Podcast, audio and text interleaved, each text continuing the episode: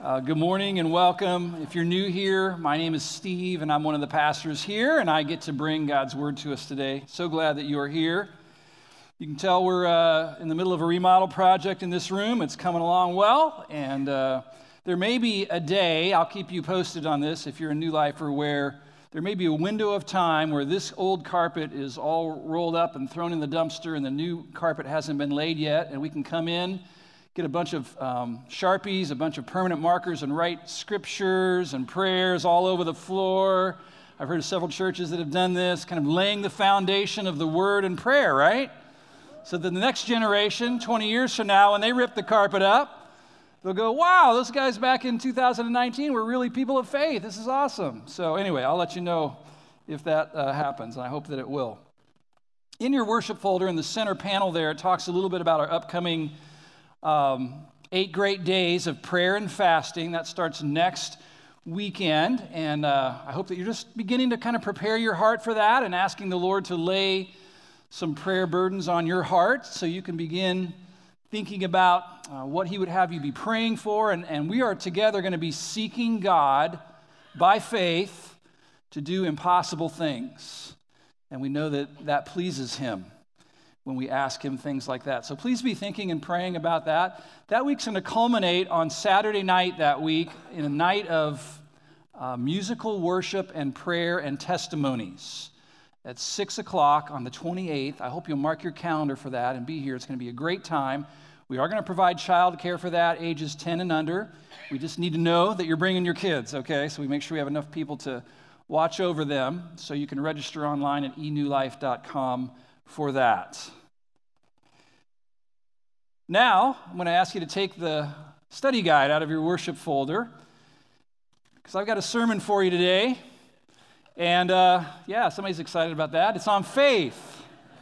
And we're exploring together this subject of faith by looking into the great faith chapter of the Bible, which is Hebrews chapter 11. But to do it well, we're reaching back some into Hebrews 10 to make sure we're reading things in context. And we're also extending forward a little bit into chapter 12 because it's there we meet the one who is called the author and perfecter of our faith, Jesus Christ himself. Well, what is faith? Faith is having a strong confidence that the things you cannot see with your physical eyes are nevertheless really real because God says they are real. In other words, faith is trust in the truthfulness of what God says, the truthfulness of the Word of God. Believing in unseen realities, and many of those unseen realities are yet future for the people of God. We're going to see that in Hebrews 11. There are things yet to come that we can't see right now, and yet we have faith that they are real, right? That God promised them to us, and we believe we will see those things and we will have those things and we will possess those things when it is time, when it is His time. And when we have that kind of certainty in our hearts, that we will indeed receive everything that God has promised to us, then it, it's going to affect how we live our lives in the here and now. It's going to affect today. It has to. One man put it this way faith is living with eternity in view. Faith is living now in light of forever. Faith is living today as if heaven was really real. But what does that look like? How does that kind of faith show up in our day to day lives, in our attitudes, in our outlook, in our choices and decisions we make? That's what Hebrews 11 shows us. And last week I read the entire passage. Remember that?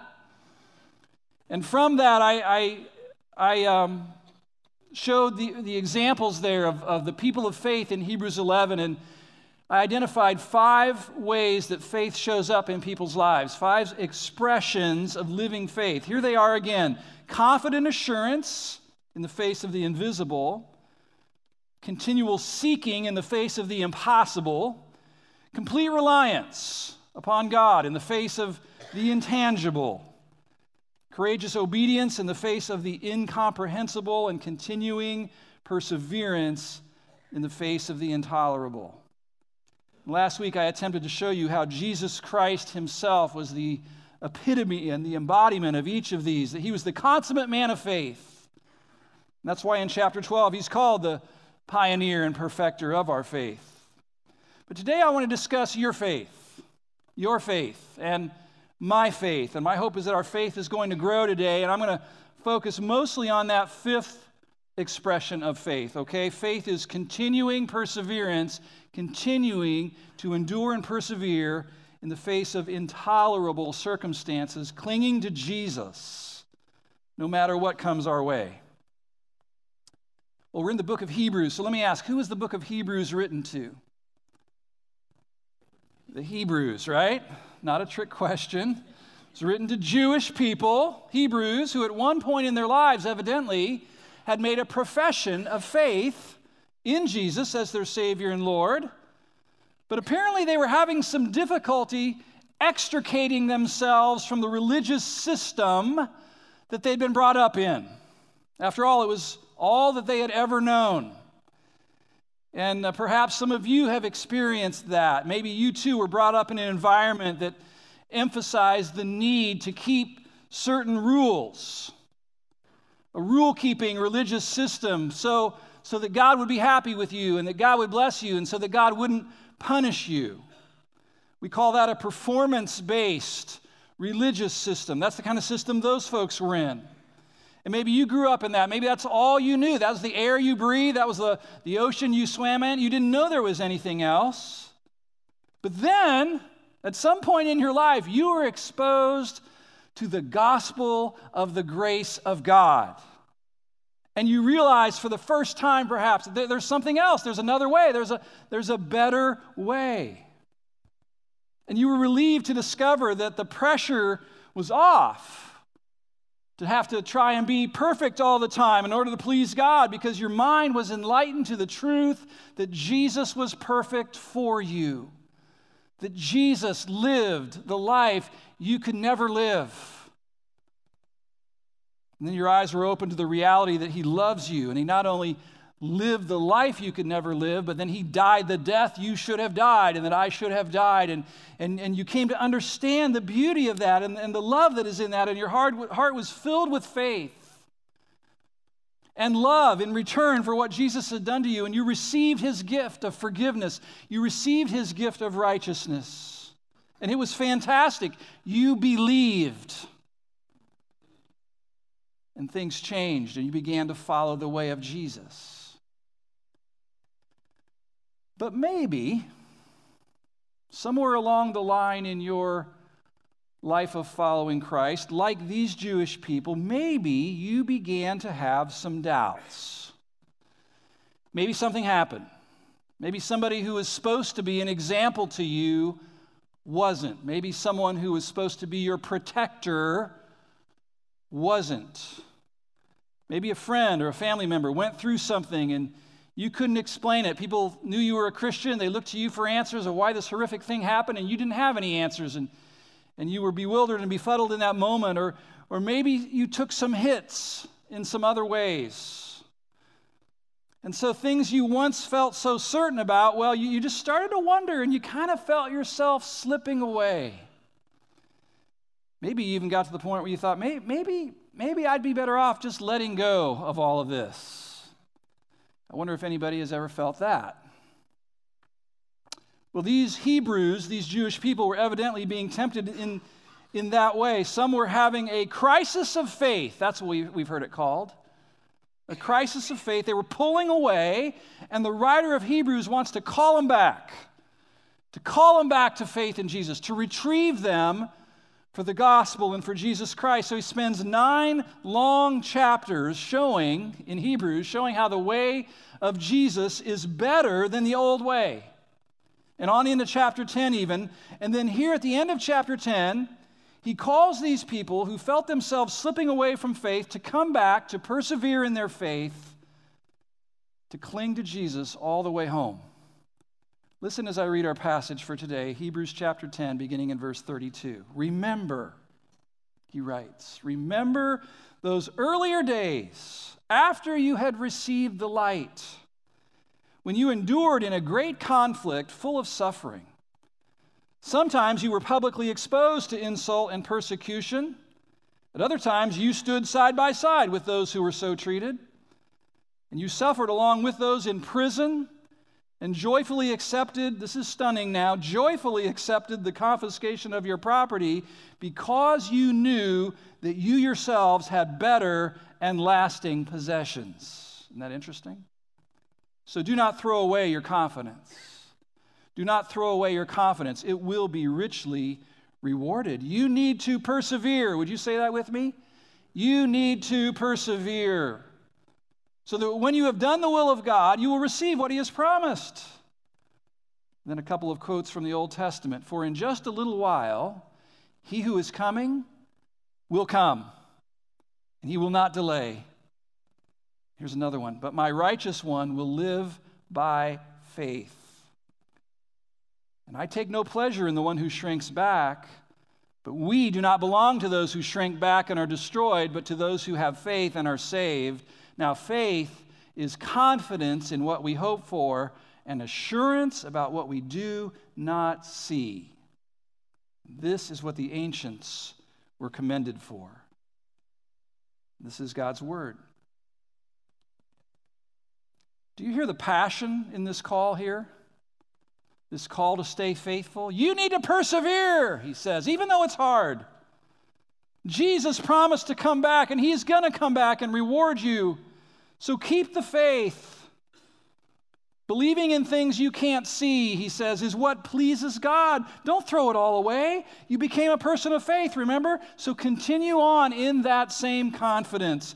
Keep clinging to Jesus all the way home, no matter what. recently, you might, might know this, the Christian world was kind of rocked back on its heels by the public defections of several high profile professing Christians. You know about this? Got announced on social media, like everything does. One was a well known Christian songwriter and worship leader with Hillsong. His name is Marty Sampson. He's written worship songs, led thousands of believers in worship for many, many, many years. Last month, he posted on Instagram that he's losing his faith. And a couple days later, he posted that he no longer considers himself part of the Christian community. If that wasn't disturbing enough, Joshua Harris, that name might be familiar to you. Back in the 90s, he wrote a best selling book called I Kissed Dating Goodbye influenced a lot of Christian teen culture and a lot of churches. He's been a prominent evangelical pastor and an author. He too went public and posted on social media that he no longer considers himself to be a Christian. Basically, now, I guess you could say, kissing Christianity goodbye. These guys gave their reasons for turning away from Christ, but, but my question is what are we to make of this? How, how do we think about this? How do we process things like this? Josh Harris's defection in particular was very disturbing to me. I've got his book on theology in my office. I've, I've read it, it's deep, it's good. Joshua Harris was personally mentored by a man named C.J. Mahaney who's a pastor, one of the men that God has used to turn the church back to being centered in the gospel. Josh Harris lived with him, he was mentored by him. He ended up succeeding him as the pastor of that church there in Maryland. He has a long history of influencing other people towards Jesus. What is going on with people like this who seemed at one time to be all in with Christ, influencing others for Jesus, but, but came to a point of losing their faith and, and feeling it necessary to, to forsake Christianity? Well, I have to confess, I don't really know all the answers to that question. To be honest, I don't really even like talking about it much here in this context. I want to be a pastor who promotes faith in Jesus Christ, not cast doubt on him by highlighting stories like this of, of defection. But this passage in Hebrews brings this very issue right to the surface. So there's a lot of things I don't know, but here's what I do know to be true because I find it in the Bible. Let me give you a couple of my thoughts on this. First, many people have a crisis of faith moment in their lives. Did you know that? I would contend that the majority of Christian people at some point in their lives come to a crisis of faith of some kind. Even people in the Bible, even several of Jesus' own followers, right? His disciples came to a point of having doubts about the whole thing. I think of a man named Thomas who walked with Jesus, but came to a point of saying, Look, unless I see the nail prints in his hands. I'm not going to believe that he rose from the dead. Thomas lived with Jesus. He walked with Jesus. He heard Jesus say, They're going to put me to death and I'm going to rise from the grave. And yet he came to a, a moment of a crisis of faith. I think of John the Baptist, whom Jesus referred to as the greatest man who'd ever lived up to that point. He had his own crisis of faith in prison, right? Jesus did not deliver him from prison, and he came to this point where he, where he thought, I wonder if Jesus really is the Messiah or if we should be looking for somebody else. I think of Peter, whose crisis of faith culminated in him one night warming his hands at the wrong fire and basically saying, I don't know Jesus. I don't know a man. Listen, there's nothing particularly evil or wrong with having a crisis of faith. It's where you go from there that matters the most. And thank God, those, those men, those disciples were, were retrieved by Christ. It's the path you choose in response to your crisis of faith that is the ter- determining factor. The second thing I would say, the second thing I know to be true, is that not everybody who professes faith in Christ was actually truly converted to Christianity. Did you know that? Not everyone who prays a salvation prayer is genuinely born again. That's very sobering to think about. The Bible is very clear that there are possessors of faith and there are professors of faith.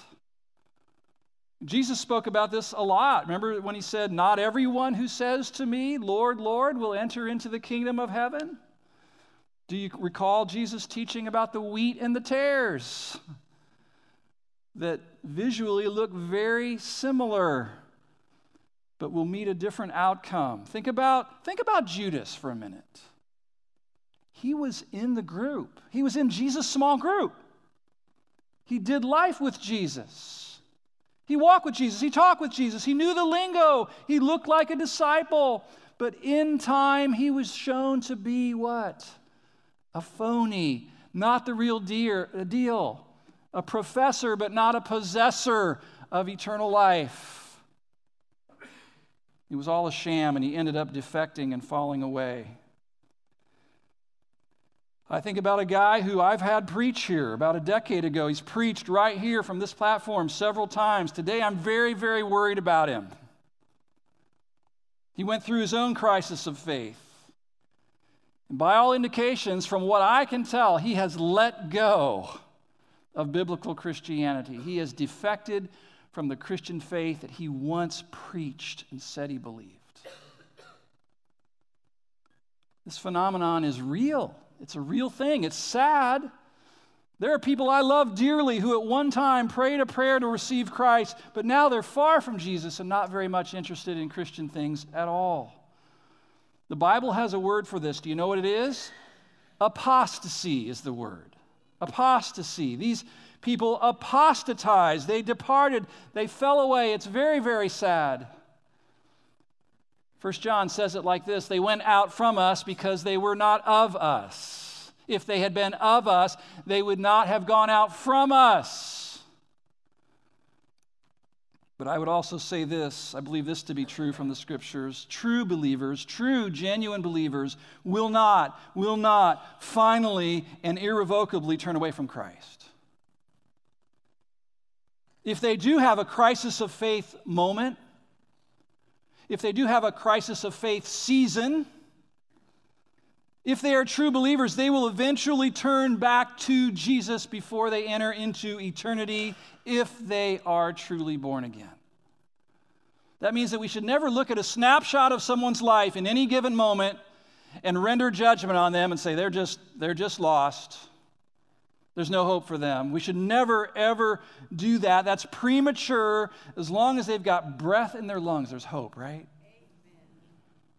For some of us, those, those are some of the impossible things we're praying to God for, that God would bring them back, bring them back, bring them back. They can come back to faith in Jesus. And then the fourth thing I know to be true is that those people who feel themselves slipping away from faith, feel themselves being overcome with doubt, they would do well to restore their faith as soon as possible. And they can do that by heeding the call that's found here in Hebrews chapter 10. It's a call to remain faithful. Notice that it's threefold there's a past aspect, there's a future aspect, and there's a present aspect. To summarize it, he says, Recall your devotion in the past, envision your reward in the future, and then refocus your mind in the present. And it occurs to me that maybe, just maybe, this, what I'm talking about today, is for somebody who's sitting here in this room. Maybe you're one who would say, Pastor Steve, I feel myself slipping away. Things have happened. I've got doubts. I'm, I'm not sure I can hang on to my faith. Help. We're in the right place today because faith comes from hearing the Word of God. And here's what the Word of God says to you today.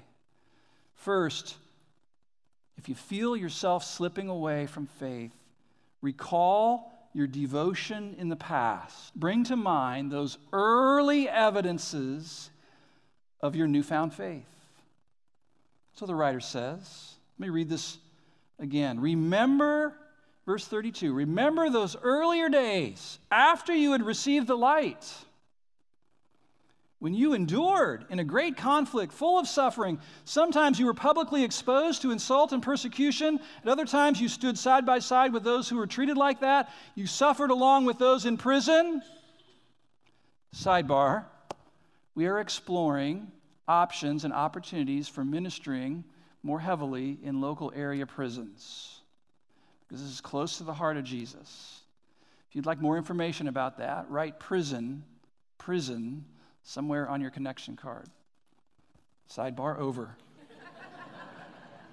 you suffered along with those in prison and joyfully accepted the confiscation of your property because you knew that you yourselves had better and lasting possessions. You were a person of faith. Listen, how does a person who's wavering in their faith reclaim strong confidence in God? How do you regain your footing when you feel yourself slip sliding away? Remember that song by Paul Simon? Slip sliding away. we'll, we'll end that there. This happens to people. They feel themselves sliding away from Christ. What do you do? How can somebody with doubts assure their heart? That they really are a true Christian? Do you go back and try to remember the exact words you prayed to Christ when you prayed that salvation prayer? Is that what you're supposed to do? Do you try to remember how sincere you were at the time? No, no, the better path to being sure you're a true person of faith, it says here, is to find, to look for evidence. From those early days, after you had received the light, to look back into your life history and look for proof in your past that your heart was indeed changed by Christ, that your lifestyle and values reflected His. Do you have a history with God?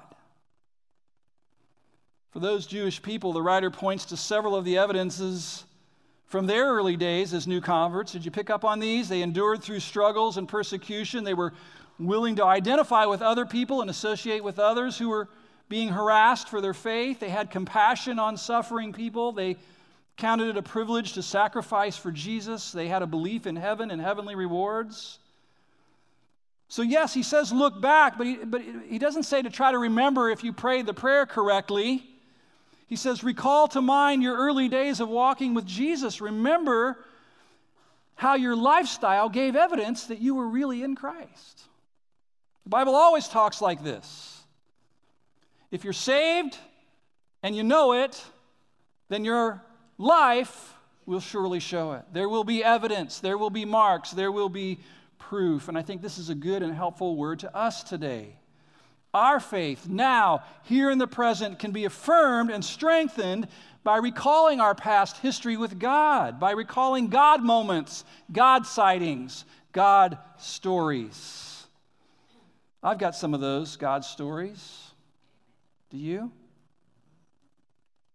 I love hearing people's God stories. I ask people all the time to share their stories with me. I love, I love hearing them, and I do that not just because I'm curious, although I am curious, but I also do that because I know it's good and strengthening for people to recall and verbalize how Christ was so real to them, how their faith showed up in their lifestyle. And for me, for myself, whenever I'm feeling deflated or down or disheartened about things or about me, I go back in my mind to those God moments. I've got them written down in my, in my journals. I know some of you keep a journal or a spiritual diary where you write things down. I go back to those and I relive them in my mind, and it bolsters my faith now. It solidifies in my own heart that I do belong to Christ. He does live in me. I do belong to Him. He's, he's alive, and I am a real Christian. And so I would ask you, how about you? How about you? When you think back on your life, was there ever anything real there? Was there any proof that God was living in you? Do you have any memory of overflowing joy? Do you have any recollection of kindred spiritedness with other of God's people? Is there any, was there any love for the Word of God? Was there a desire to live for Jesus? Was there a contagious faith you just wanted to share with other people? Was there a desire to live a holy life that was pure? Was there any disgust with sin and with the ways of the world?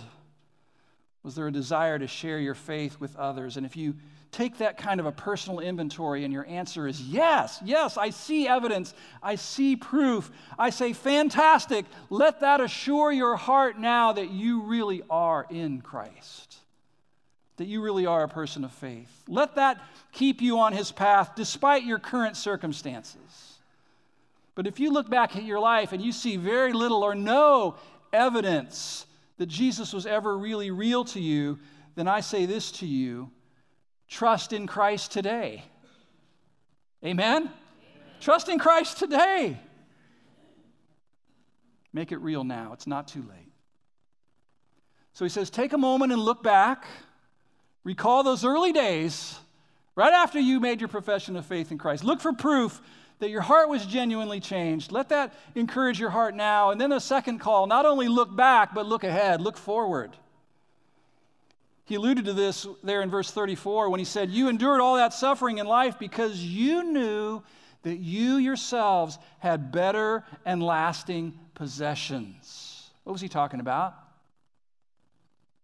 Heaven?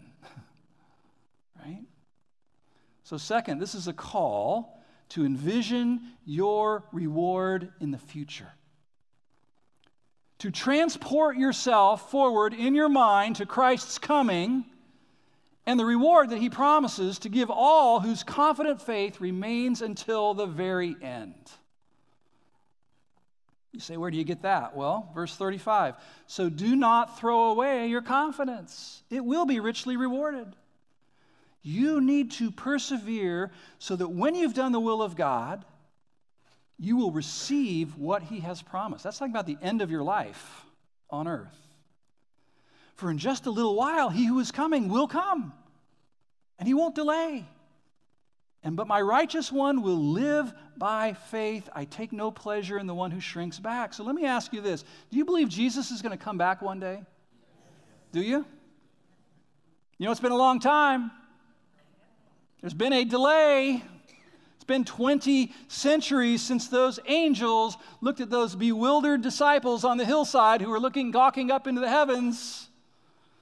When those angels said, Men of Galilee, why do you stand here looking up into the sky? This same Jesus who's been taken from you into heaven will come back in the same way you've seen him go.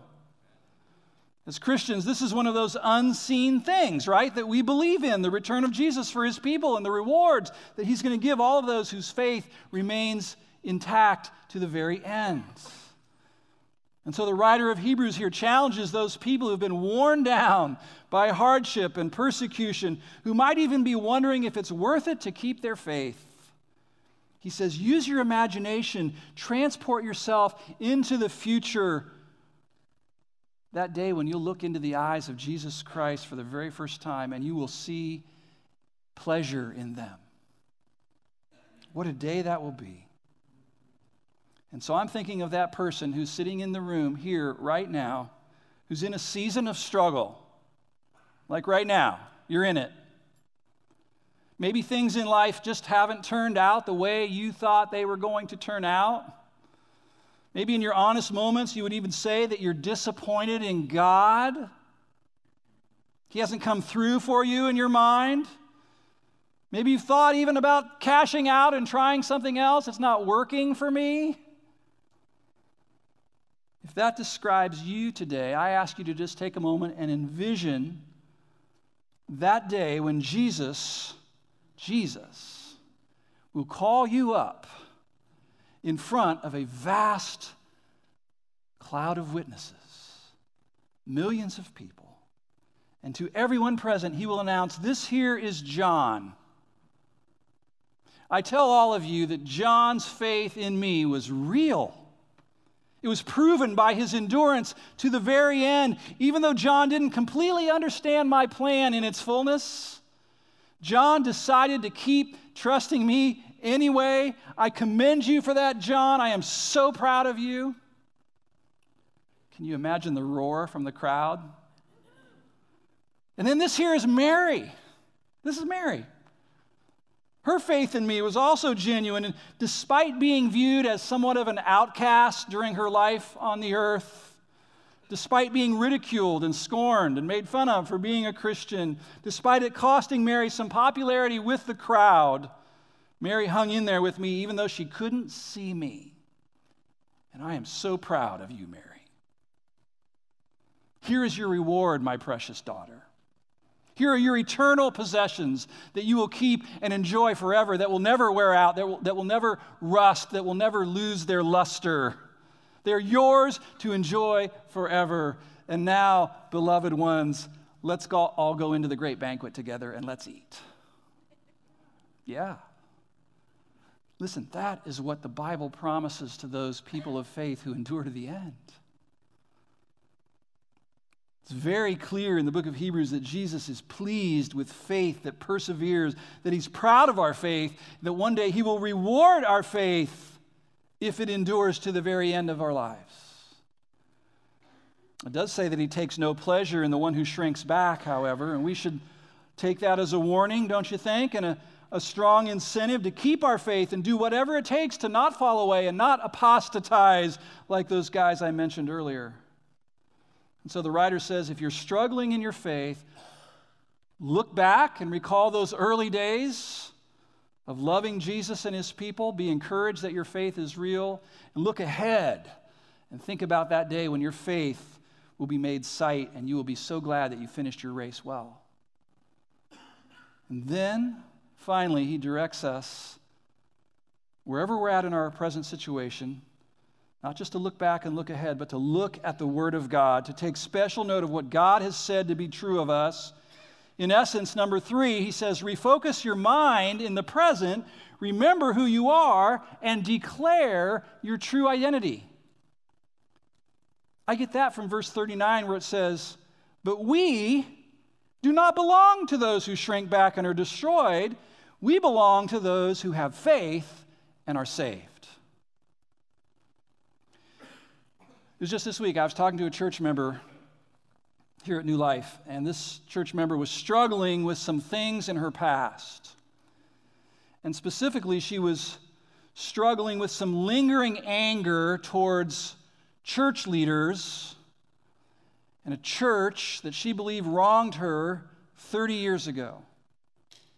Remember a few weeks ago, I came up the end and I said, God is talking to some of you about releasing and forgiving church leadership that hurt you many years ago. Well, she was, there's been several who've come to me. And she came to me this week and says, That's me. I've been harboring anger towards that church and towards those leaders for 30 years, and I've come to also realize I'm angry at God too. She'd harbored resentment. We had a great talk, and in the process of getting freed up from all of that, I told her that often we need to hear ourselves speak truth and say it aloud. We need to hear it in our own voice. We need to hear ourselves in our own voice making declarations of faith. In her case, declarations of renouncing some lies that she had believed through those years. also declaring her authority in Christ to break the chains that had bound her, I read her this verse from 2 Corinthians 4 that says this It is written, I believed, therefore I have spoken. With the same spirit of faith, we also believe and therefore speak. And that's what we see here in verse 39. It's, it's a refocusing of our minds on what God says about us and a faith filled declaring of our true identity in Christ. This is actually what I do by faith. When I feel beaten down or worn out or that I'm losing my footing, which does happen to me on occasion, what I do in those moments is this I get alone in a place where no one's going to think I'm weird, and I start, start to say stuff. I start to speak out loud so that I hear it in my own voice, so that God hears it coming from my own lips, and so that any enemy forces who are eavesdropping hear it. You say, What do you say? Well, Brett basically stole my thunder earlier. I say all that and more. I say, Lord Jesus Christ, I declare that I am yours. You bought me, you purchased me with your own blood. I am yours. I belong to you. You're my master. I'm your servant. I will serve no other. I speak to the evil one. I don't know if you do this, but I do. I say, Satan, I want no part of you. Like nothing. I, I stand with Jesus Christ. I stand against you. I know where you take people who follow you. My master promises me a glorious eternal future with him and his family forever, so I will never serve you. Just I'm a lost cause as far as you're concerned. I tell him that. You didn't die for my sins, Satan. You didn't die for me, but my Lord Jesus Christ died for me. Unlike you, he loves me.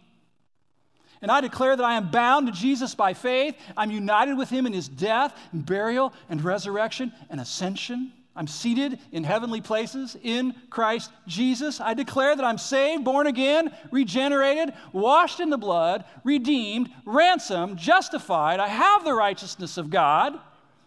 I'm forgiven of all my sins, adopted into his forever family. I declare that I am now a son of the living God. I'm not an orphan. I'm not crouching outside the windowsill hoping for a few scraps to be thrown my way. I'm not a slave who has no standing in the family. I am a son of the Most High God. I got a seat at the family table. Little reservations, got my name on it right there. I belong there. I've been adopted into the family. And I have all the rights and privileges of sonship. You see this? Just declaring unseen, invisible things that God said to actually be true of me. I feel my faith bolstered just by saying it just now. Like, this is who I am. And when I, I, hear myself say it out loud in my own voice, it emboldens me, it builds my faith, it gives me strong confidence that I am in the family. There have been several times in my life, some as recently as last year, you might recall, when I was about ready to cash out and say, I'm done. But by the grace of God and by the encouragement of brothers and sisters in the family, I had the presence of mind to do this, to declare out loud my true identity. And I'm glad to tell you it had the effect of pulling me out of the pit and setting my feet on solid ground. This is one way faith is strengthened, church, by verbalizing it. I believe, therefore I have spoken. We need to hear ourselves say it and confess it and declare it out loud. The writer of Hebrews does this here as an encouragement, but also as an example. He says, Look, here's who we are. We don't belong to those who shrink back and are destroyed. No, no. We belong to those who have faith and are saved. We are people of faith. We believe what God says about us over what others say about us, over what we ourselves might think about us. You know, the truest truth about you is what God says about you. It's true. We believe in unseen things. And if God said they're real, then we live and speak as if they are real. Hebrews 11, verse 1 says, Now faith is confidence in what we hope for, amen? And assurance about what we do not see. It's seeing the unseen and declaring it to be true. And then it says in verse 2, This is what the ancients were commended for. And someone asked me, What does that mean? And the ancients, it's talking about the ancient people who are all listed in the Hall of Faith in Hebrews chapter 11. Those were the ancients that were commended for their faith, for having confidence in what they hoped for and assurance about what was invisible to their eyes, their physical eyes. This is what the ancients were commended for. That tells us that we're not alone in this journey of faith. Amen? We're not alone. We have each other. Beyond that, there were thousands and thousands of people down through the ages who believed what God said, and as a result, they persevered to the end of their race. And now they are among the great cloud of witnesses who are cheering us on today in our race. Did you know that? Did you know there's a cloud of witnesses? Abraham and Moses and Sarah and Rahab and, and others who are, cheer, who are rooting for you. Yeah, who are pulling for you. That's what it tells us in Hebrews chapter 12. They're, they're saying, You can do this. We did it by the grace of God. You can do it too. They know what we need to know that this is the kind of faith that is commendable and rewardable by God. Well, sometimes sermons don't go where you thought they were going to go. And this sermon went to a different place than I thought it was going to go when I first started it. But here's where we here's where we land. And so I want to talk to several groups of people right now and ask you to respond. How many, it, how many of you would say, This is what I needed to hear today, Steve? This is what I needed to hear this today. I need to hear about speaking out my identity in Christ. Amen. Amen. I need to hear it today. to declare what I believe, to declare it with my mouth to be true. Amen. Maybe you're here and you're saying, Steve, I, honestly, I'm struggling in my faith these days. I'm not sure I can hold on. Things have happened that's taken the wind out of my sails. I'm, I'm sinking. Help. And if that's you, I'm asking you to come and receive prayer from a prayer partner in just a few moments. Don't don't make the mistake that you'll regret of letting the evil one take you down that path. Come, hear, hear a brother or sister pray over you. Feel their, their touch on your shoulders, okay? Maybe you're one who would say, you know, Steve, now that I think about it, I'm not sure I was ever truly saved. When I, when I do that inventory of my life that you talked about, I don't see a lot of proof. I don't see a lot of evidence. And if that's where you're at today, that's okay. It's important to just acknowledge the truth of, of your status before the Lord, but I would love to lead you in a prayer of salvation today. So I'm going to be down here afterwards. If you're one who, who's not sure you're truly a born again Christian person, I, love, I'd love to pray with you and guide you in a prayer of faith to Jesus to save you. And I hope there's a lot of you who are saying, Steve, there are some impossible things that God has placed on my heart to ask Him for. Pray that I will have faith to do that. So if I read quick, I I'm going to read you a story here. I've been collecting these stories of people in our church who've seen God do impossible things, okay?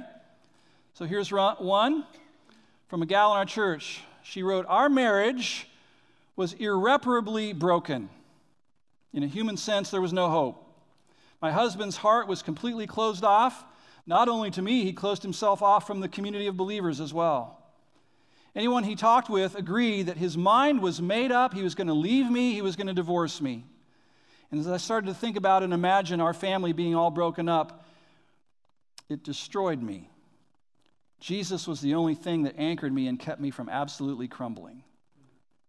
But,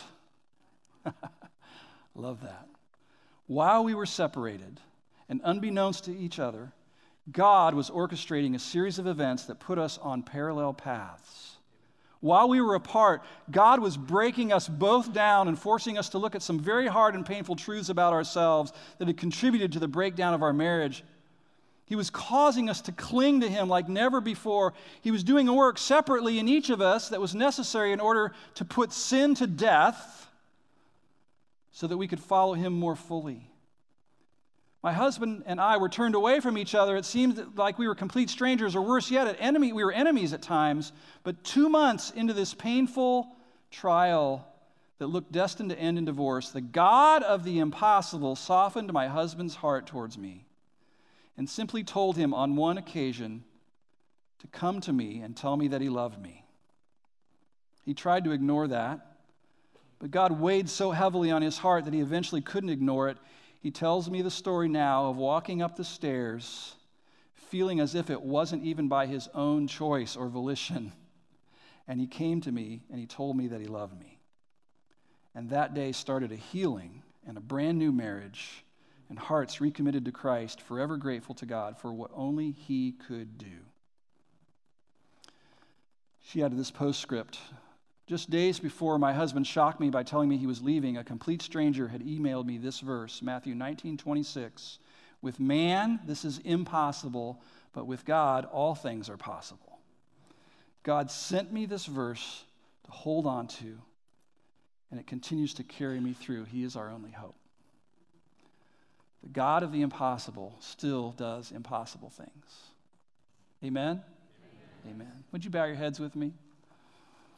I am going to ask our prayer partners to come and be ready to pray with you, especially those of you who feel your faith sagging or sinking. Lord, I thank you for your word. I thank you that you call us to be people of faith, that you can grow our faith. Lord, even if we feel we only have little faith, it can grow, it can be developed. And I pray towards that end today for all of the precious people who sit before me, Lord.